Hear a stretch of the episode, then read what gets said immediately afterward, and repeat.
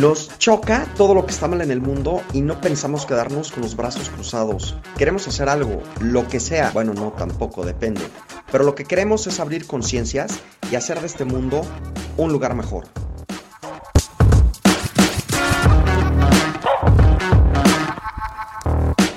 Hola, mis queridos haters del hate. Estamos súper contentos el día de hoy, emocionadísimos de que está con nosotros Tony Rodríguez. Él es pionero de la pastelería vegana en Europa. Quiero que te presentes tú, Tony. Pues, ¿quién es Tony Rodríguez?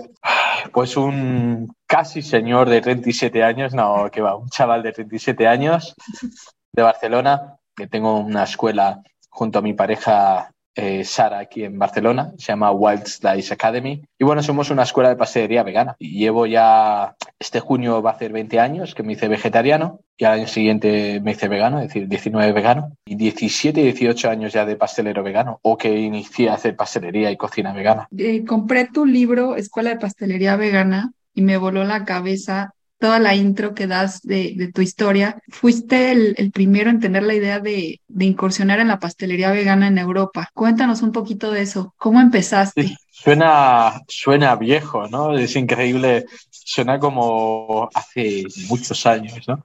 Pues la verdad que sí, es raro.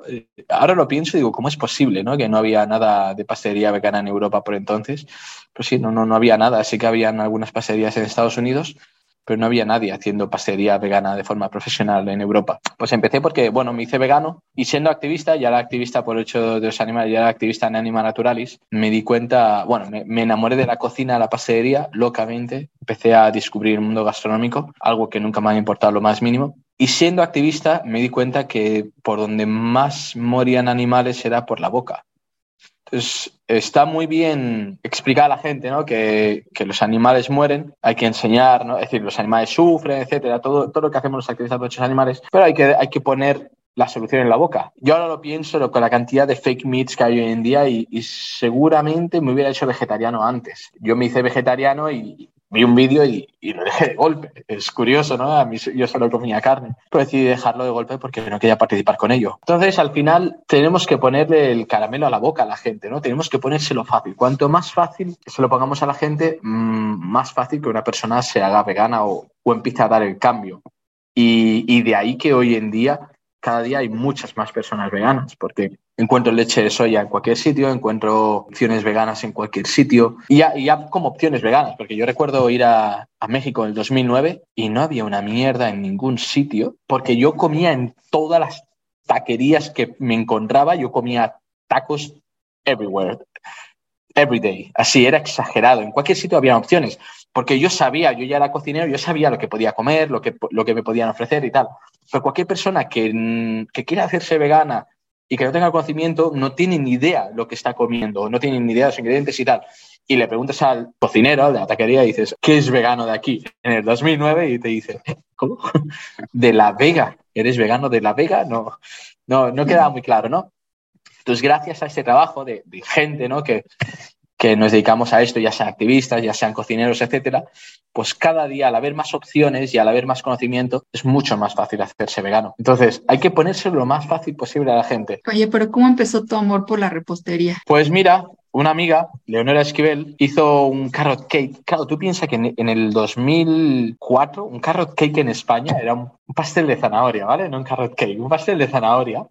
Suena a enfermo. Para vosotros no, ¿no? Que sois así medio gringos, con todo el cariño, tenéis mucho de, Estados Unidos. Aquí no, aquí en el 2004, un pase de zanahoria. Yo le decía a mis amigos un pase de zanahoria y creían que era, yo qué sé, algo para enfermos, literalmente. Yo mismo lo pensé, yo mismo lo pensé, yo mismo pensé que, ¿cómo me iba a comer un bizcocho que tiene zanahoria? ¿Qué le pasa a la gente? y lo probé y me encantó dije, yo quiero comer eso cada día, ¿sabes? era una locura, estaba muy, muy rico. Y eso me motivó a hacer pastelería. Eso, fue eso, eso lo pensé y fue ese, fue ese el motivo por el cual yo, me, yo empecé a, a querer hacer postres. Y bueno, ya pues hubo una evolución, ¿no? Empecé con pastelería más americana, después más con pastelería francesa, ahora mezclo mucho, hago una, bueno, tengo más un sello personal, o al final eso te lo da los años, ¿no? Y combino todo tipo de, de, pastelerías ya de diferentes tipos de países y tal. Pero fue ese pastel, un bizcocho de zanahoria, lo que me dijo, hay que hacer pasteles, Antonio. Cabe decir que, que mi querido Tony fue muy, muy modesto en su presentación, porque queridos haters, todos los que nos están escuchando, de verdad lo puedo decir y no porque lo, lo, lo aprecio y, y lo, lo, quiero y está aquí y lo estoy viendo. O sea, el señor Tony Rodríguez es toda una referencia en la comida, en la cocina vegana, o sea, toda una referencia. O sea, creo que no solamente se, te quedaste muy corto en tu presentación. A ver, el señor Tony Rodríguez viaja por todo el mundo dando cursos precisamente sobre cómo pastelería comer vegana, sí. pastelería vegana, ¿no? Cómo obtener estas opciones diferentes. Ha publicado diferentes libros. O sea, eh, creo que es de los primeros referentes, eres de los primeros referentes en que se avienta a hacer unos libros como tal de recetas, el que sacas de hamburguesas, y ahora todos estos de pastelería.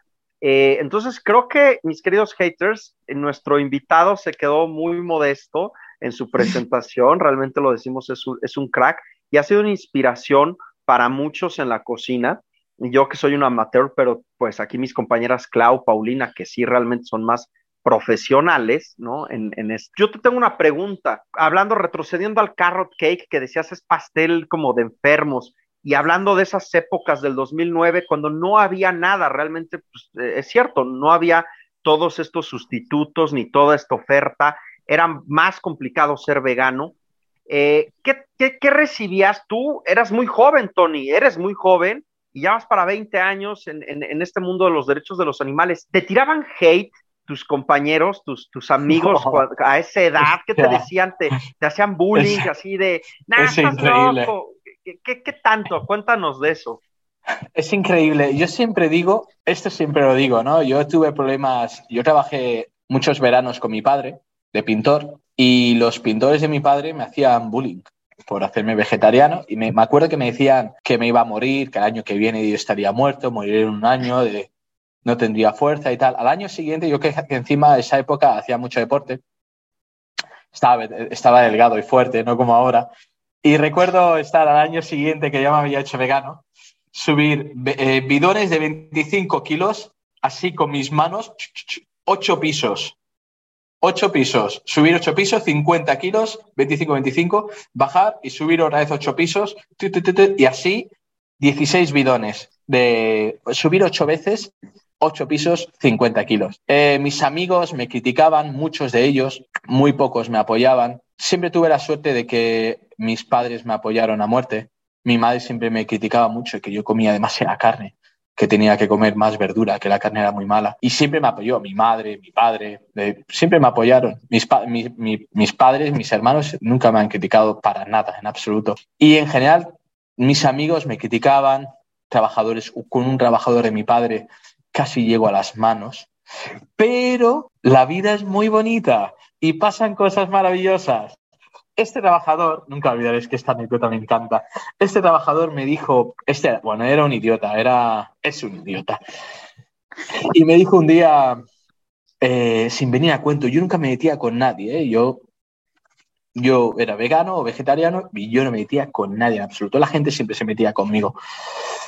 Y este trabajador un día me dijo, ah, pero ¿y si tú tienes un hijo? Digo, mira, primero de todo no voy a tener un hijo, ni dos ni tres, no voy a tener hijos. Eh, segundo, si tengo un hijo, por supuesto que lo hago vegano. Eh, estoy informado con nutricionistas y puede ser vegano. Y empieza a criticarme, a, gritarme, a insultarme, vas a matar a tu hijo. Él justo había sido papá. A un hijo hay que darle un bocadillo de chorizo, eres un idiota. Así es, y, sin venir a cuento. Y ya empecé a cabrearme, a cabrearme y me fui. Y es curioso que la gente que más me apoyó o que menos me criticó, otro que me defendió fue el, el, al que yo le iba a comprar el jamón en la tienda de mi barrio, que tenía unos jamones espectaculares. Y me decía, pues muy bien. ¿Y por qué lo haces? ¿Por salud o por los animales? Hace un montón de años, ya se cuestiona eso. Digo, pues mira, lo hago por los animales. Ah, pues me parece muy noble por tu parte. Y después otro que me defendió fue un amigo de mis padres también, que ese señor hacía matanzas. Es decir, hacía no sé si matanzas, ¿cómo decirlo? la matanza del cerdo, ¿no? Y yo fui a una matanza, que yo me recuerdo y sufrí una barbaridad. Mi madre, pobrecita, se fue a la montaña porque no podía escuchar al cerdo. Y, y, cuando se lo dije, él me dijo, pues me parece, me parece muy noble porque los animales, porque los animales sufren. En el colegio, los profesores, madre mía, qué pesadilla la gente. Era una pesadilla. Pero bueno, al final te acostumbras. Y te digo yo, y más hace 20 años, hoy en día ha cambiado la cosa. Pero hace 20 años era, era toda una tocada de huevos terrible. La gente era muy pesada. Oye, Tony, no, y en realidad que 20 años después, me imagino que voltear atrás y ser el revolucionario que eres en tu industria, le cayó la boca a todos, les guste o no. Al final, lo que os decía, ¿no? Eh, amigos que me criticaban, cuando les pones el, el, postre o el dulce o cuando les das la opción, como dices, bueno, mira, cállate, prueba esto, ¿qué te parece? Hostia, está muy bueno. Pues mira, es vegano. Ahí es donde tiene que entrar la parte gastronómica. Yo siempre lo digo. A la gente hay que darle soluciones. Esto es como cuando la gente dice, no, yo no voy a comprar leche de soya de, de una marca, de una industria láctea, porque es dinero para la industria láctea. No, así no funcionan los negocios. Los negocios funcionan de una forma muy sencilla. Si esa empresa ve dinero con los productos veganos, va a invertir más en los productos veganos. Yo estoy muy relacionado con la industria restaurantera desde hace muchos años. Trabajé en restaurantes, fui manager y, y ahí fue donde más experimenté hate hacia el veganismo, o sea, particularmente conmigo, porque siento que es por lo menos en, mi experiencia en Estados Unidos ha sido una industria como muy cuadrada en el sentido de que no, las cosas son así. Y ahora que ya no trabajo en eso desde hace mucho y que también por azares del destino, una de mis mejores amigas es chef y convivo mucho con ella, con sus amigos chefs, todo, toda la industria. Y no sabes, mira, nadie en mala onda así de que me deseen la muerte, pero no sabes cómo me han dicho así que es que nunca vas a poder hacer algo vegano porque no, no se puede, o sea, como que no se puede, no va a quedar igual. Es que una, no sé, el, otro día platicábamos de pastelería francesa. Es que X cosa francesa, como no tienes, no sé, mantequilla, ya no se puede y ya no lo puedes llamar así. Y yo, pues es que, mira, no sé, no soy chef, menos pastelera y, y no, no te sé decir los, los detalles específicos, pero yo creo que tampoco va por hacer exactamente esa cosa tradicional en vegano. Puede ser, pero también va por innovar, va por la creatividad, va por todo el mundo que se te abre. Y ese era mi argumento de que no te tienes que cerrar la cabeza de que no puedo hacer croissant con, con margarina, que sí se puede, pero ya no se puede llamar croissant o unas, unas pláticas así que yo decía, amiga, eso, eso lo he escuchado. Si Tony Rodríguez pudo hacer la, el macarrón vegano perfecto, y le platiqué de ti, y le platiqué de ti, y mira, búscalo, y claro que se puede, otra, eso y otras miles de cosas más, porque en realidad cómo se te abre el mundo. Y bueno, mi pregunta precisamente es, ¿cómo se te abrió a ti el mundo que ya cocinabas, que ya estabas en esta industria y de repente, ¡fum! Ya no cuento con esto, pero cuento con todas estas miles de otras opciones. Bueno, es que yo me metí en la gastronomía siendo vegano. Entonces, claro, para mí fue, no, no puedo decir que sea más difícil, porque al final lo bueno es que cuando no tienes conocimiento no tienes malos vicios. Lo malo es que no tienes conocimiento, pero tampoco tienes malos vicios. Entonces, cuando tienes un conocimiento, piensas que no hay otra manera de hacerlo, porque eso, eso lo he visto a lo largo de los años con mucha gente. No, esto es así y es así. No, porque no puede ser de otra manera. Lo que decías del, del croissant, ¿no?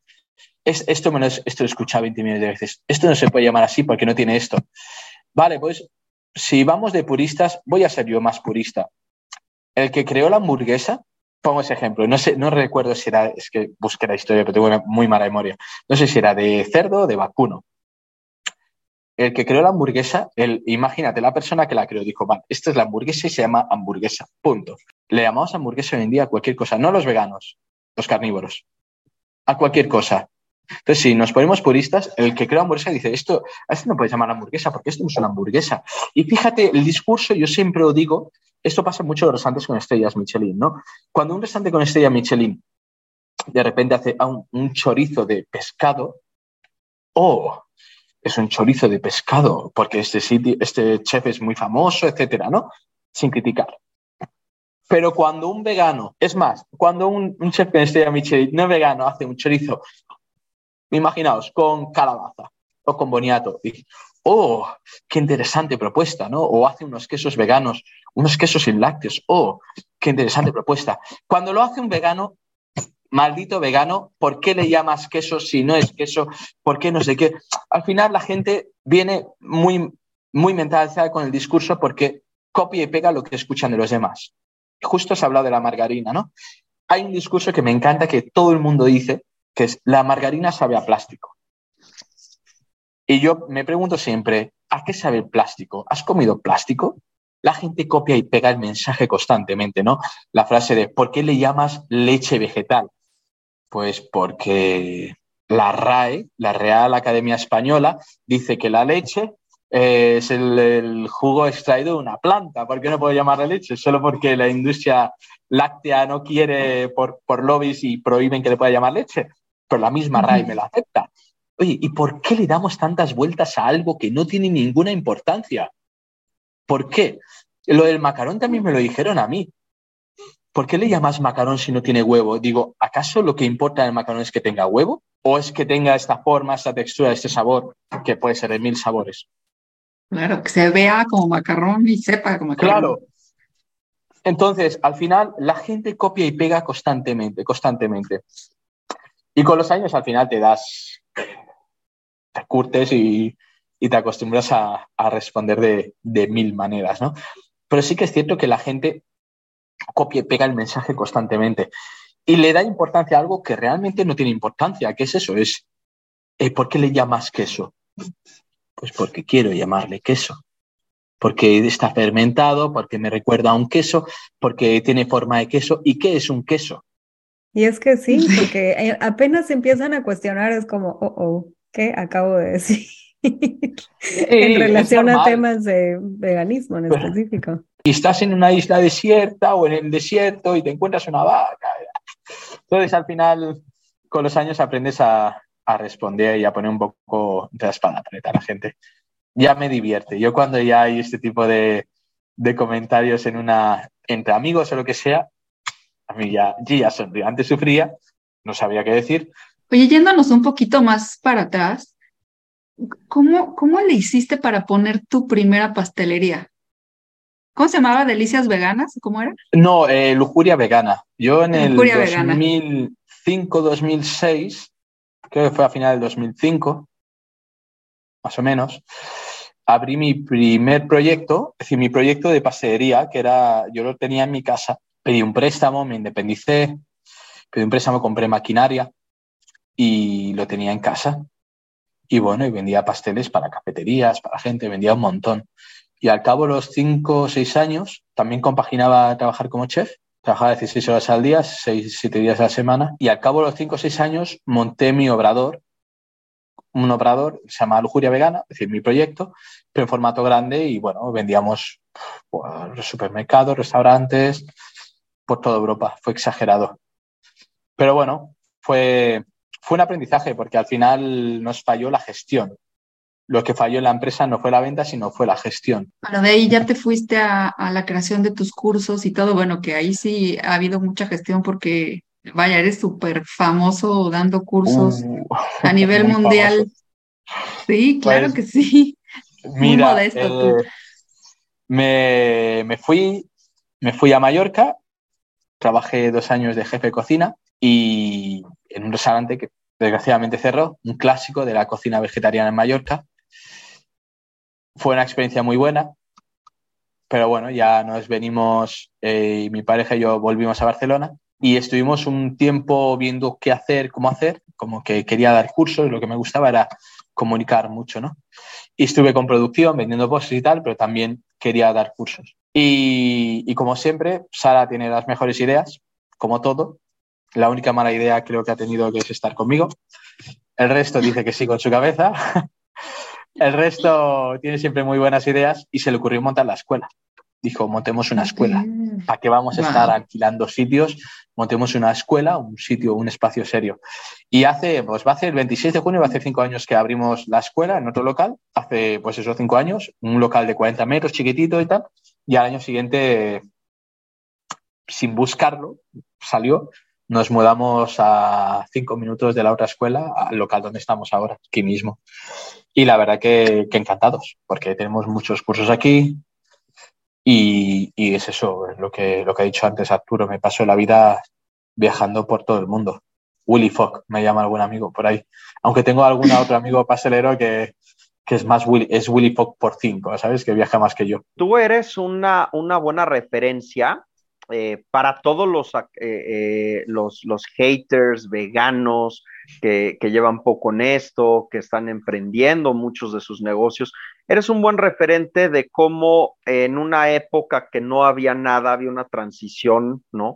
Que ahora, como tú bien lo señalas, hoy las grandes industrias lácteas, cárnicas, pues han incursionado a ofrecer todas estas variedades de productos este, de origen vegetal yo coincido contigo, no los debemos de satanizar. Si el señor Hellman ofrece una mayonesa vegana, hay que consumirla y buena. buenísima. Muy buena. Muy buena. Eh, eh, eh, hay que consumirla porque es un indicador que precisamente van, van apostándole más a este mercado creciente. Yo tengo, te hago una pregunta muy, muy concreta porque estás en la industria al final de cuentas de los alimentos. Como bien dices, pones la solución en la boca. Eh, y eso es muy importante, ya va mi pregunta. Esa solución en la boca es el paladar, ¿no? Tú, tú en tu opinión personal, ahora que has visto eh, que cada vez se habla más ya en los medios, por todos lados, que es insostenible, ¿no? Lo, lo que los veganos venimos diciendo desde hace más de 10, 15, 20 años, de que no es sostenible la alimentación a base de animales, ¿no?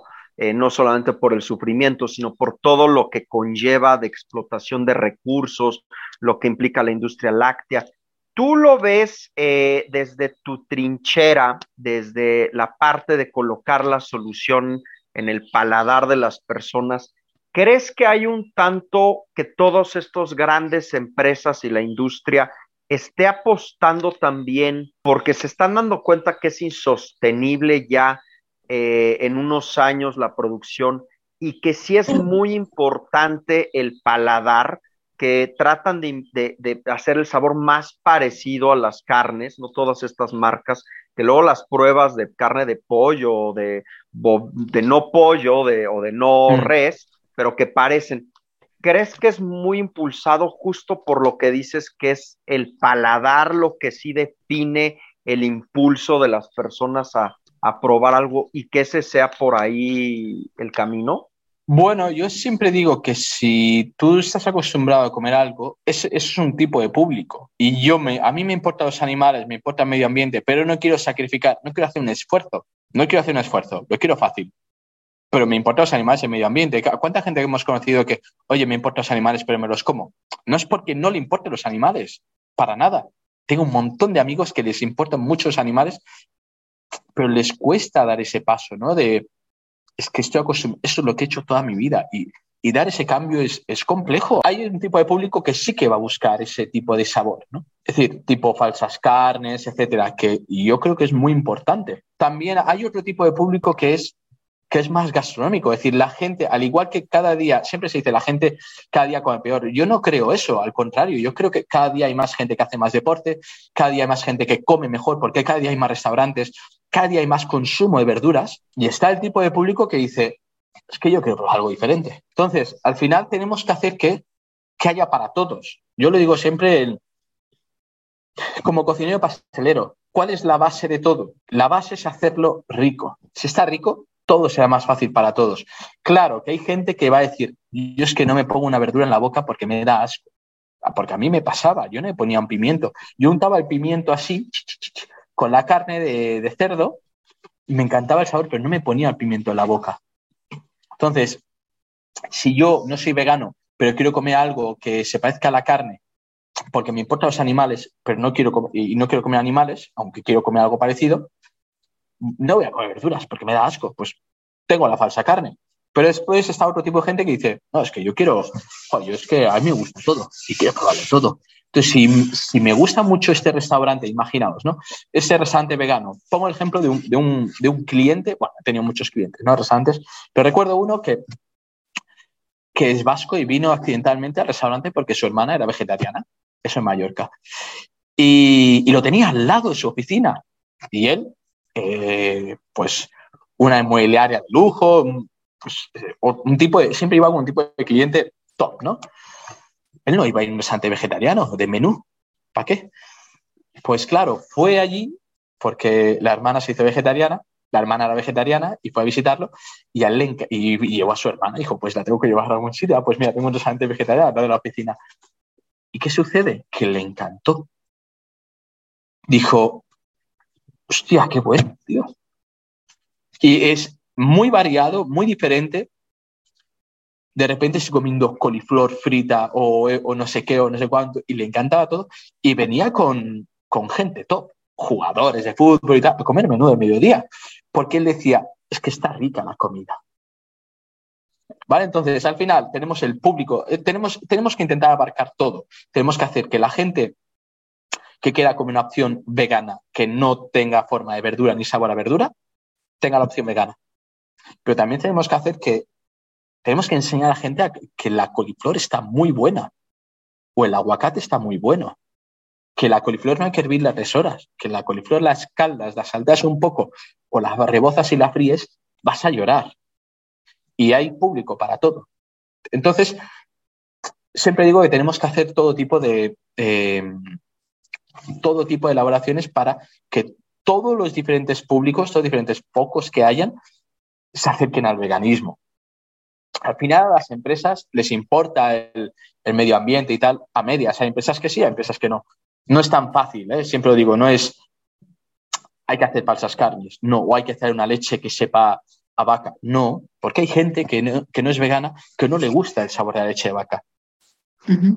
también se va a tomar, de repente descubre la leche de soja y dice, qué bueno está esto. ¿Vale? Es, eh, porque es una buena leche de soja.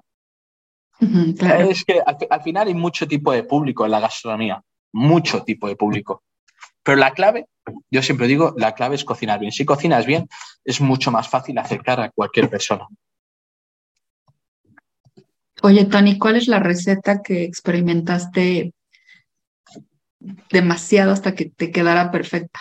pues para hacer los libros que tienes y los recetarios y todo, pues tienes que tener como recetas exactas, ¿no? Para que la gente las replique y las haga igual como en tus cursos. Me imagino que todas las hiciste miles de veces, pero ¿cuál, es, cuál fue la que no le llegabas al punto? Creo que fue la locura del macarón. Ahí se me fue un poco la cabeza, ¿no? Porque me, me, dio por el macarón, no, no me preguntéis por qué, me gustaba, veía los macarons de Pierre visitaba París, visitaba las pastelerías y Pierre que es el, el, amo y señor, ¿no? el que cambió la historia de la pastelería, la pastelería moderna, hacía un macarón muy bonito, muy bueno y tal. Y yo pensaba, no sé por qué, pensaba, es que quiero hacer esto vegano.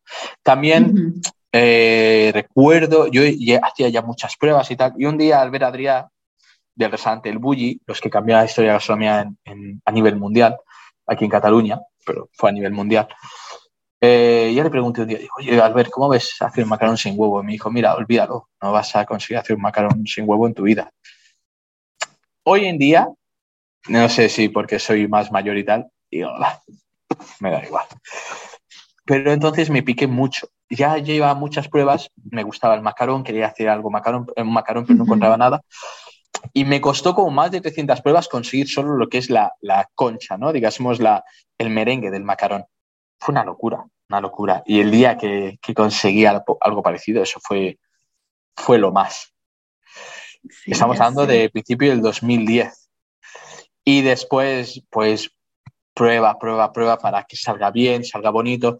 Tuve la suerte que había un chico de prácticas en mi pasería que, que estudiaba en la Hoffman y él aprendió a hacer macarón no vegano y me dijo, vamos, me enseñó cómo hacerlo y yo hice las claras que yo hacía, como las falsas claras, y lo perfeccionamos y salió ya un macarón bonito, ya muy bonito. Fue como, guau, ¿no? Qué, qué bien, pero tranquilamente como 800 pruebas, como mínimo. Hasta que conseguí el macarón con una buena crema.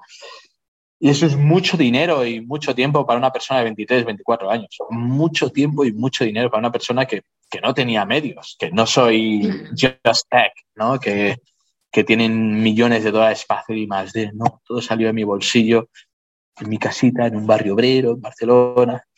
Y, Pero sí, yo creo que el macarón. Macarón fue la, mayor locura que tuve. Aún así, nunca estamos contentos. Ahora estamos haciendo pruebas de macarón, probando diferentes cocciones, eh, probando otros métodos. Siempre, siempre estamos intentando mejorar. Siempre. El croissant es perfecto. Pues no, hay que mejorar el proceso de producción, hay que hacerlo más fácil. O hay que añadir esto para que lo mejoremos. Yo, yo siempre estoy intentando hacerlo lo más rico posible. Ahí está la prueba de que todo se puede veganizar todo se puede veganizar. No imposibles. Mm, no, yo creo que no. Bueno, ahora es muy fácil, ahora que tengo mucho conocimiento. Hace 15 años no era tan fácil. No, hombre, ¿qué íbamos a saber, verdad, Arturo, en nuestras épocas, empezando esto, que íbamos a comer eh, un queso vegano? Oye, Tony, compártenos algunas acciones que nos puedas como recomendar para llegar a donde queremos estar. Te vemos con 20 años de experiencia, con tantos logros, con toda esta trayectoria y realmente revolucionando esta industria. ¿Qué nos dejas así como un tip mágico para movernos hacia donde queremos estar? Al final, trabaja. Si quieres hacer algo, hazlo. Yo siempre os recomiendo a todo el mundo. ¿Te gusta hacer algo? ¿Te quieres dedicar a ello? trabaja duro para, para intentar conseguirlo. No te nadie te dice que lo vayas a conseguir, pero siempre lo digo, eh, intenta, eh, trabaja duro para conseguirlo. A mí me decían, no venderé nunca postres, mis postres no van a ser mejor que los de origen animal, es decir, muchas cosas. ¿Y te crees que me ha importado algo lo que me han dicho?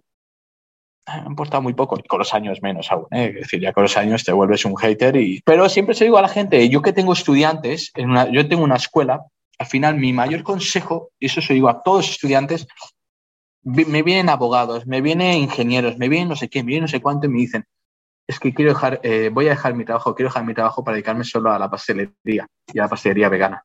Y me dicen que estoy loco. Trabaja duro intenta conseguirlo. Si no lo consigues, sigue trabajando duro. Si tienes que compaginar con otro trabajo, compaginas con otro trabajo. A mí no me da pena la gente me dice, es que tiene dos trabajos. Pues yo he tenido dos trabajos. Ahora tengo un trabajo que me ocupa 16 horas, pero he tenido dos trabajos que me ocupaban 8 y 8. Entonces, al final, si te gusta algo, insiste, insiste, insiste, sé constante. Yo siempre se digo a la gente y escucha cuantas menos opiniones puedas escuchar en tu vida, mucho mejor. Familiares, amigos, si crees en algo, sigue para adelante, no, no importa lo que digan los demás. A mí me han dicho de todo, de todo, que deje esto, que no, me, que no voy a conseguir nada. Bueno, es que podría hacer un libro de, todas las cosas que me han dicho y lo entiendo, porque al final la gente se preocupa por ti, porque ves que no estás bien económicamente, que, que trabajas mil horas y no tienes dinero, etcétera. No, simplemente hay que, hay que seguir insistiendo y buscar otros caminos mientras compaginas con otras cosas. Pero eso se lo digo siempre a mis alumnos. Si te gusta, inténtalo. Pero claro, hay que trabajar muy, muy duro. Y más en un mundo en que te van a atacar por aquí, te van a atacar por allí, no hay conocimiento de, sobre el producto, falta experiencia, entonces no es un camino, no es un camino de rosas, ¿no? Persistencia y disciplina. Sí, sí, mucha, mucha, muchísima. Esto al final es como un deportista, ¿no? ¿Por qué hoy en día los deportistas con 38 años, 37 años eh, ahora, yo qué sé, Fernando Alonso, tiene 41 años. Hostia, sigue la Fórmula 1 y está en el top. ¿Por qué? Pues porque se cuida, porque insiste, porque ya no es la mentalidad esta de eh, ya me hago mayor, ya paso de todo, ¿no? Así es la vida, siempre es constantemente tienes que, tienes que estar reinventándote, tienes que buscar otros medios, tienes, siempre hay que hacer cosas. Y hoy en día que todo cambia en dos segundos, con más motivos te tienes que reinventar, ¿no? Pero si encima es un campo nuevo en el que entras, pues tienes que, tienes que, arriesgar, tienes que arriesgar mucho y tienes que ser constante. Mi querido Tony, y vamos a la última pregunta, pero imagina que tuvieras el poder de poder enviar un WhatsApp a, todo a todos aquellos habitantes en el planeta que tienen un celular, ¿qué mensaje corto le mandarías a todos los habitantes por WhatsApp? Qué buena pregunta, ¿eh? Esa pregunta es muy buena. Tía, esa nunca me he planteado una pregunta así, así de buena. Mm. Viva Iron Maiden, pero no tampoco. No, tiene que ser algo, algo más serio, ¿no? algo más serio. ¿Qué mandaría? Que abran un aguacate, lo partan por la mitad, le pongan un poquito de aceite y sal, una rebanada de pan y se lo coman. Y verían cómo lo fácil que es hacerse vegano, solo con eso. ¿Por qué digo esto? Porque el aguacate fue el ingrediente que me cambió a mí la vida en la gastronomía, gastronómicamente hablando. Te voy a pasar mi receta del pie, key lime pie con aguacate. Seguro la sabes. Uh, no, no lo había visto. El no, algo que no sepas tú, ahorita mismo te lo paso por Muchas cosas que no sé, muchísimas. Siempre hay ah, cosas que aprender. Genial. Ay, pues muchísimas gracias, Tony. Estamos de verdad muy contentos de que aceptaste esta invitación, de que te confirmé como, como tres veces porque decía, es que no puedo creer que haya dicho que sí.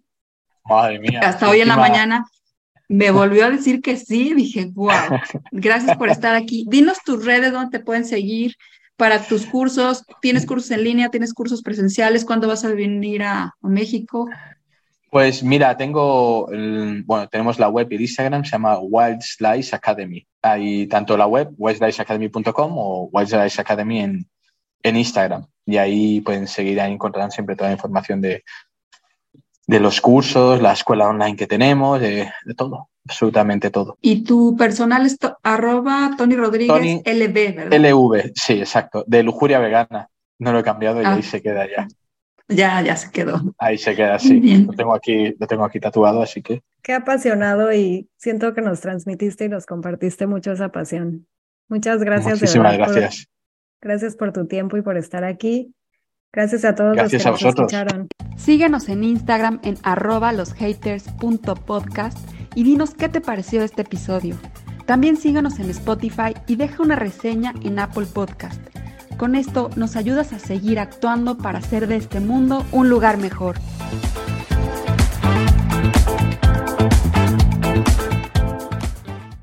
Este episodio fue patrocinado por Premium Vegan Protein, la primera proteína 100% vegana y con sabores naturales elaborada con la más alta tecnología. Complementa tu alimentación con Premium Vegan Protein. Haz tu pedido en www.veganart.com. Este episodio es patrocinado por el consultorio virtual de nutrición powerrule.com en donde juntos podemos crear una alimentación consciente y sin restricciones ni mentalidad de dieta, que ames, disfrutes y puedas llevar a largo plazo.